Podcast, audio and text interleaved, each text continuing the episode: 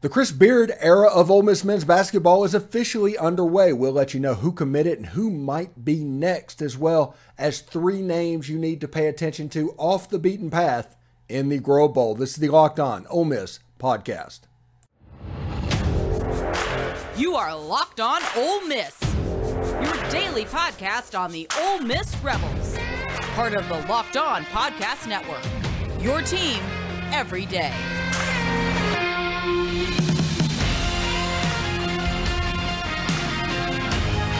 All right, welcome to the Locked On Ole Miss podcast. I am your host, Stephen Willis. Thank you for joining us on this Tuesday morning. Just a warning, I got to take my mom to the airport today, so the next couple of days' videos, it could be a little bit clunky. By the end of the week, we should start to get back to normal as well, but just to let you know that things are going on.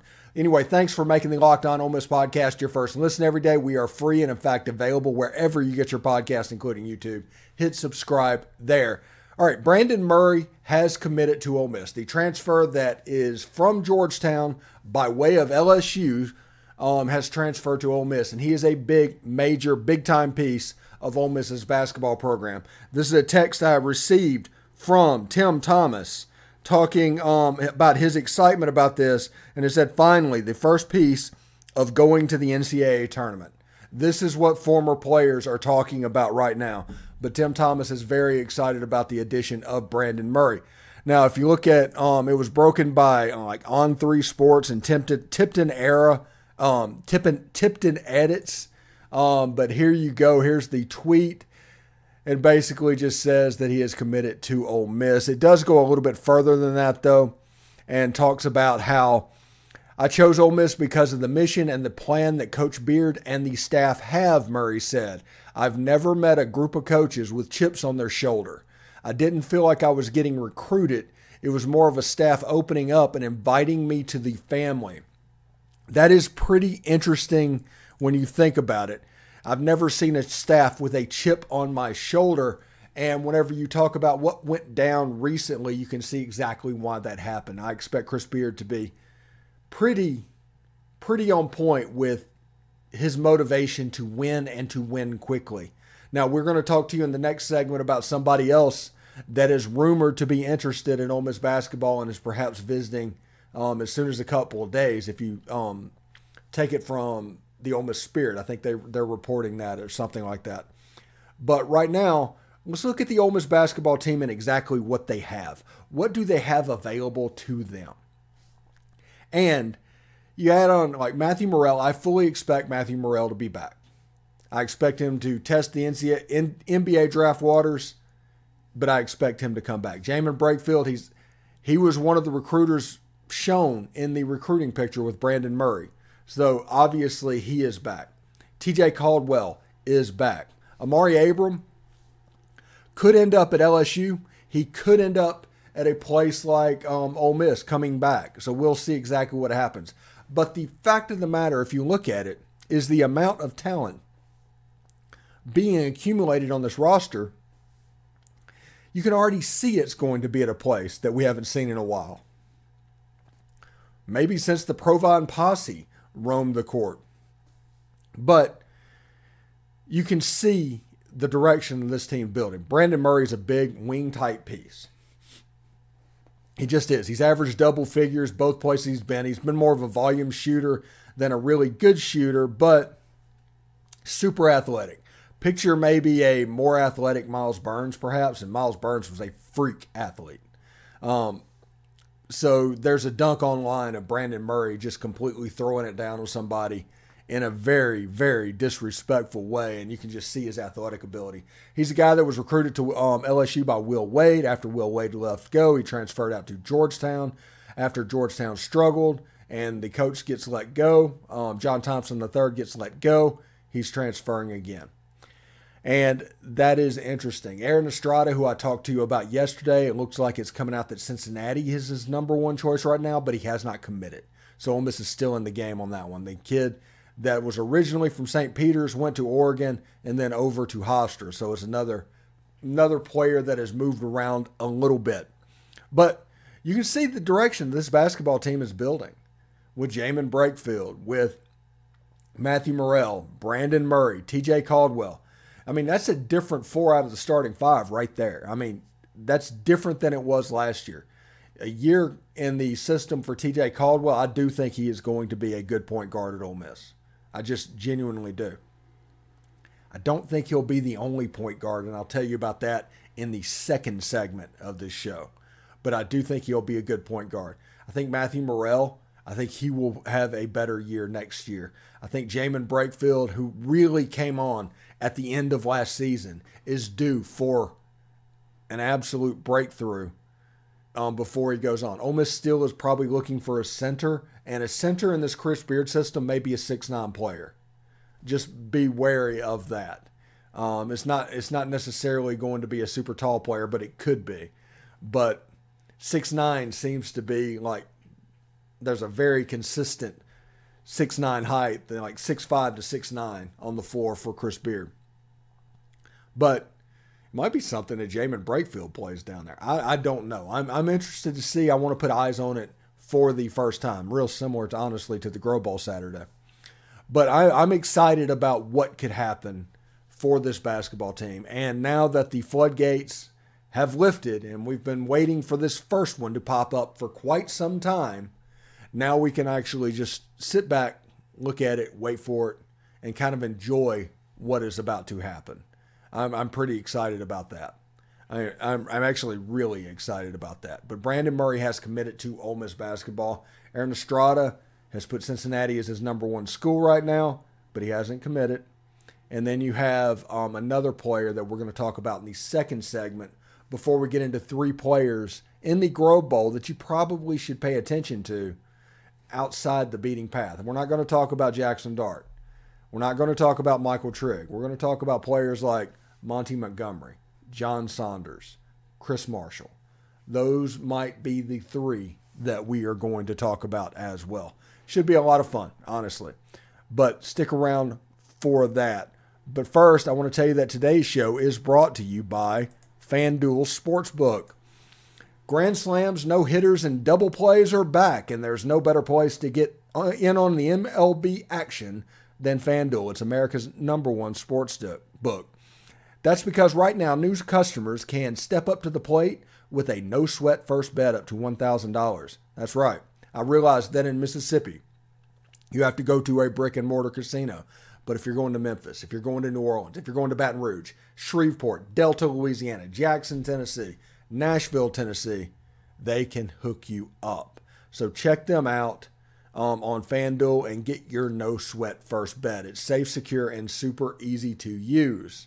Just go to FanDuel.com/LockedOn, sign up, place your first bet, and get up to $1,000 back in bonus bets if you don't win. So don't miss your chance to get a no-sweat first bet up to $1,000 when you join FanDuel today. I just go to FanDuel.com, and you can too, to sign up. Now, the Tigers right now, they're 2-7. They took 2 out of 3 from the Astros, and they got swept by the Red Sox and the Rays. So the same game parlay with the Tigers, I don't know which direction I'm going to go. I mean, I knew what I was getting into when I picked the Tigers. I understood what this season meant. This was a 60-something win team last year. I knew they weren't good. But when it comes to betting and doing a same-game parlay and things like that, there's probably avenues that even I can take and win. Like, you know, like a Riley Green 2 hits and 6 runs scored, something like that, and just bake them back together, and we'll have a same-game parlay. But as FanDuel, it's an official sponsor of Major League Baseball. All right, thanks again for making Locked On Ole Miss your first listen every day. Make sure you check out our brand new podcast. It's Locked On College Basketball. It has everything you need to know about college basketball in one place, but you get to hear from big-name experts, insiders, coaches, and players. Locked On College Basketball, available on YouTube and wherever you get your podcast.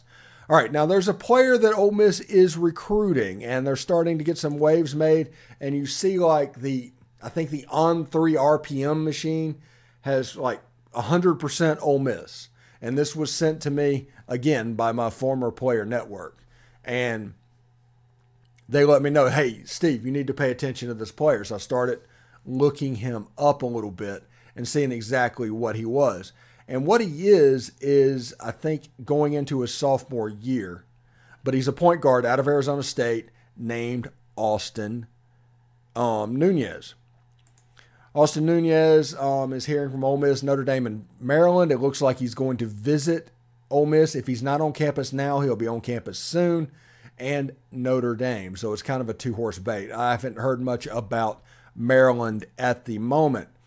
I mean, this is a pretty fantastic prospect. He's a true point guard who at Arizona State averaged somewhere between 10 and 20 minutes a game as a true freshman. Had a season high of 15 points. He shot, let's see, was it 37%, 38% from three? When his three-point shot was working, that's when his high-point games popped up. He had, I think, 19 assists on the year, playing as a primarily second-team point guard in the Pac-12. Against Arizona, a team that we'll pay attention to, he had 2 points one game, and I'm just looking. Did they play twice? Doesn't look like they did. Arizona or UCLA, he had 10 points. In 13 minutes. So he actually, a little bit of a microwave. Both of those games, I believe, were losses. He got injured, it looks like, after February 18th. So he'll be he either coming off of the injury or whatever's coming on when he gets to Ole Miss. But a good prospect. He is out of Texas, Garden Ridge, Texas. 6'2", 170 pounds. He averaged 4.5 points, 1.1 rebounds, 1 assist, and his field goal percentage was at 41.5%. Average minutes, 16.5. Field goals, 41. Three-point field goals, 38. His free throw percentage was around 81. That's an indicator of a good shooter to me. But we'll see exactly what happens. This is a good player, and this is somebody that will legit help TJ Caldwell roam the Ole Miss perimeter as a point guard. And then you have Brandon Murray on one side, Matthew Murrell on the other. You have Jaemyn Brakefield as a stretch four or four potentially.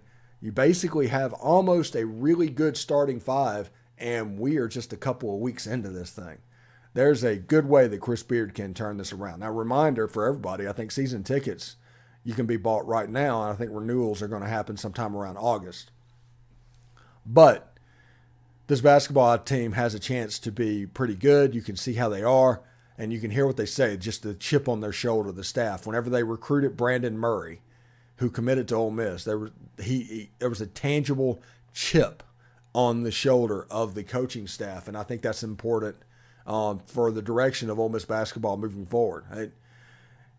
It's one of those things where I have no problem with Ole Miss basketball wearing the black hat. I have no problem with Ole Miss football wearing the black hat. If you need to be the villain, if you need to be the team, person, place, or thing that they just look down on, look back on, however they want to do it, you can see I have no problem with that happening. If they need to do that, if that's the motivation they need, let them do it.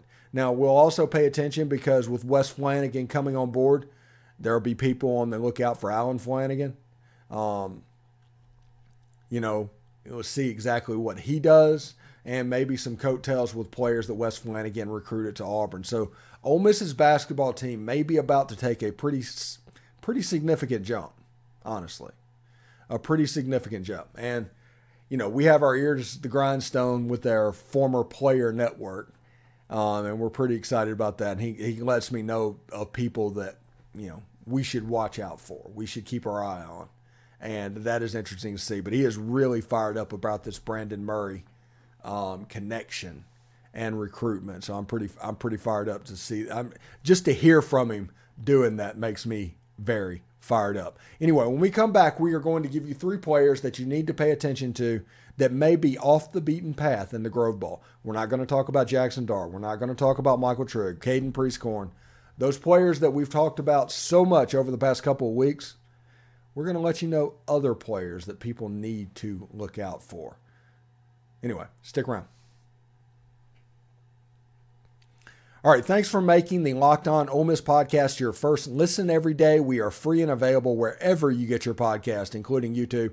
Do us a favor, subscribe to the YouTube channel, hit the bell for notifications, comment, upvote, All of that stuff would be fantastic. Also, you can subscribe to our subtext community, and whenever we get little nuggets of information, we'll put it on there. We also have the shows, all of that stuff. It gives you a direct beeline to us. If you want to communicate and participate in the show, you want to have conversations with the show, feel free to drop us a line. That subtext community provides an avenue for that. Anyway, the Grove Bowl is Saturday in Vaught-Hemingway Stadium. I'm personally looking forward to it. Yesterday, I kind of told you the goals of what we are looking for. Kind of a simple thing. We want to see Jackson Dart have a good game, not necessarily statistically. It needs to be optically. It needs to be where fans walk out of that stadium thinking he's going to be all right.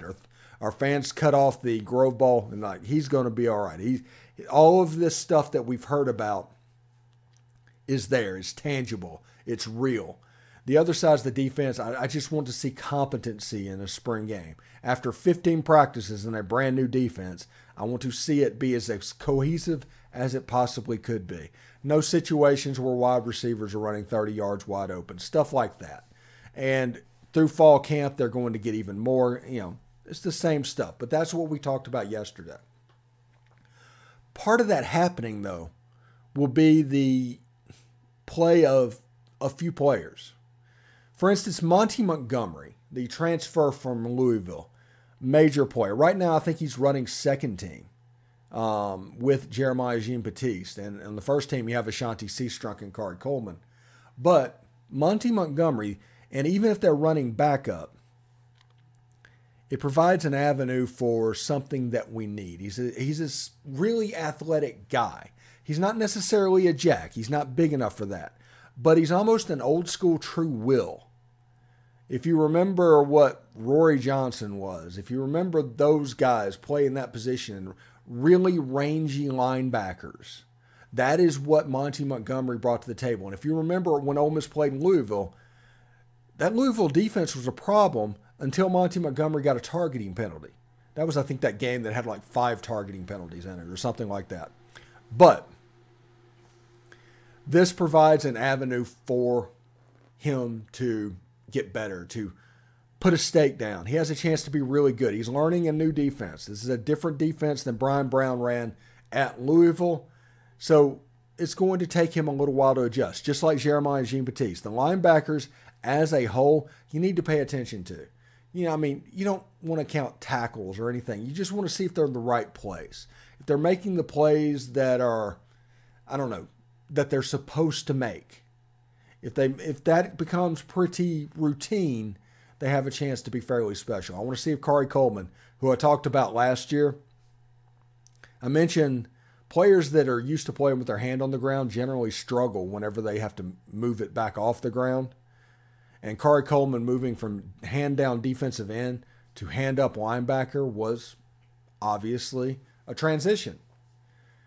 I want to see if that transition has gone a little bit further, if strides have been made. Another thing is I want to see if John Saunders, I've heard rumors of him playing back at safety, but is that because the corner position is in good shape? I want to see the defensive backfield. After we had a defense at Ole Miss that was pretty consistently defensive back heavy, 6 out of the 11 players were defensive backs. I want to see how they fit. Ladarius Tennyson, box safety.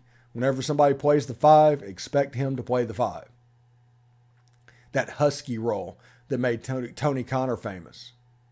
Do that. Maybe he is the guy starting this year over Sunterian Perkins. So we still get to look forward to him and we get to talk about him for months ahead of time. But I want to see what ahead of him looks like. I want to see exactly how he adjusts, how he handles pass coverage. Again, when you watch a spring game, and I'm going to say this for the next 3 days and probably 3 days after it, do not pay attention to the final score and do not pay attention to the stats. You might have it, something visually, something to talk about, but if you want to see, the spring game is about making players as good as they can be to get ready for fall camp. because the start of fall camp is going to determine where that ceiling is, and you want that ceiling to be as high as possible. So you need strides to be made in spring practice, period. That is the goal of spring practice. That is everything. That is not something that people can follow from time to time. That's not very media-friendly stuff. It's just not. But it is a massively important step for players moving towards fall camp and towards games and towards it really counting. Think of it like this. Spring practice is the most like baseball of any football position. During fall camp, everything is team-based. Everything. You want the defensive unit to be ahead of the offensive unit. You want the offensive unit to be ahead of the defensive unit. You talk about quarterback rooms, wide receiver rooms. You talk about them as a cohesive unit. That's what you're building. When people talk about team building, they generally are talking about football. It's just what it is. It's one of the most collective based sports in America. Well, spring practice, it's more like baseball. And by baseball, yes, I do realize that it's a team sport. And I do realize there's 9 players on the field. But at times, it's individual battles. And it's about what you do individually. How can you do individually to help the collective? And that's what spring practice is like. If a wide receiver and a cornerback are going one-on-one all the time, you want them to compete. You want them to win. And it's about those individual accolades more than a collective unit. Like I said, spring game, we don't care about scores. We don't care about statistics. We care about, honestly, the eye test. We want to see people compete. We want to see people play well. We want to see a lack of procedural penalties. You want to see lack of bust. Just down pat. You want to make sure that players are doing what they're supposed to do. That is all spring practice is. And if it was meaningless, as some have said, they wouldn't do it, because they would not risk a player getting hurt over something like this. It has to be beneficial for the team, or they would not do it. I mean, you have players sitting out of bowl games now because it doesn't directly help them in the NFL draft.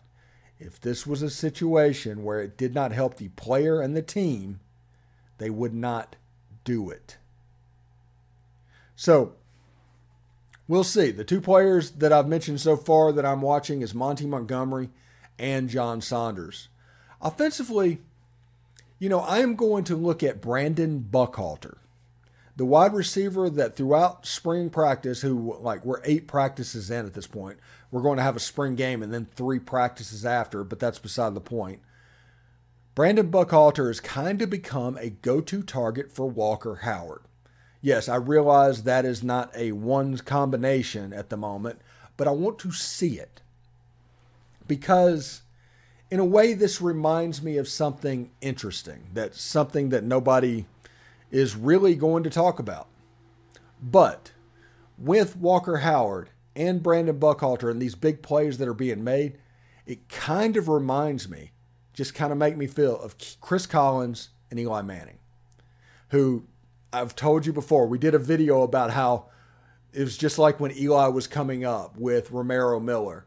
But the relationship that Brandon Buckhaulter and Walker Howard are having is very reminiscent of that. And it's very interesting to see exactly how it will go. I'm pretty fired up about that as a whole, and see exactly how it will go. But those are the 3 players that are kind of off the beaten path that I'm interested in paying attention to in this Grove Bowl. I think Monty Montgomery has a chance to be a difference maker on this defense. I think if he is good, he's a starter, and he has a chance to be a game wrecker at linebacker, somebody that just makes plays, somebody that just pops up everywhere. I think our backup linebackers of him and Jeremiah Jean Baptiste have a chance to be a pretty nifty combination. Yes, I said nifty. John Saunders, I just want to see if that transition to free safety is coming well, or if he is truly a true corner. I think it was Zamari Walton. People talk about him. He's playing corner and playing well. The other side's going to be DeAndre Prince. I think it's just an opportunity to get all three on the field at the same time. I don't think there's anything nefarious going on. Brandon Buckhaulter, it's almost time for him to, fish or cut bait. And he is making plays with Walker Howard. We'll see what happens. I want to see him flash in the grow ball. So those are the three players that necessarily have my attention, honestly. Should be a lot of fun. Anyway, do want to say thank you very much for tuning in and watching the show. We will see you tomorrow. And thanks again for making the Locked On Ole Miss podcast your first listen every day. Make sure you check out our brand new podcast, Locked On College Basketball. Everything you need to know about college basketball in one place. It has big-name experts, insiders, coaches, and players. It's Locked On College Basketball, available on YouTube and wherever you get your podcast. Thank you very much for watching the show. We'll be back tomorrow. It's going to start to normalize a little bit. Pratt will be a little bit late. Derek will be a little bit late. The usuals will be a little bit later because my mom is in town and I'm visiting with her. So just be patient. Bear with me with that. But Brandon Murray commits, huge commitment. And we have our sights set on Austin Nunez as a potential next one. So we'll see exactly what's up. Anyway, till tomorrow. See you then.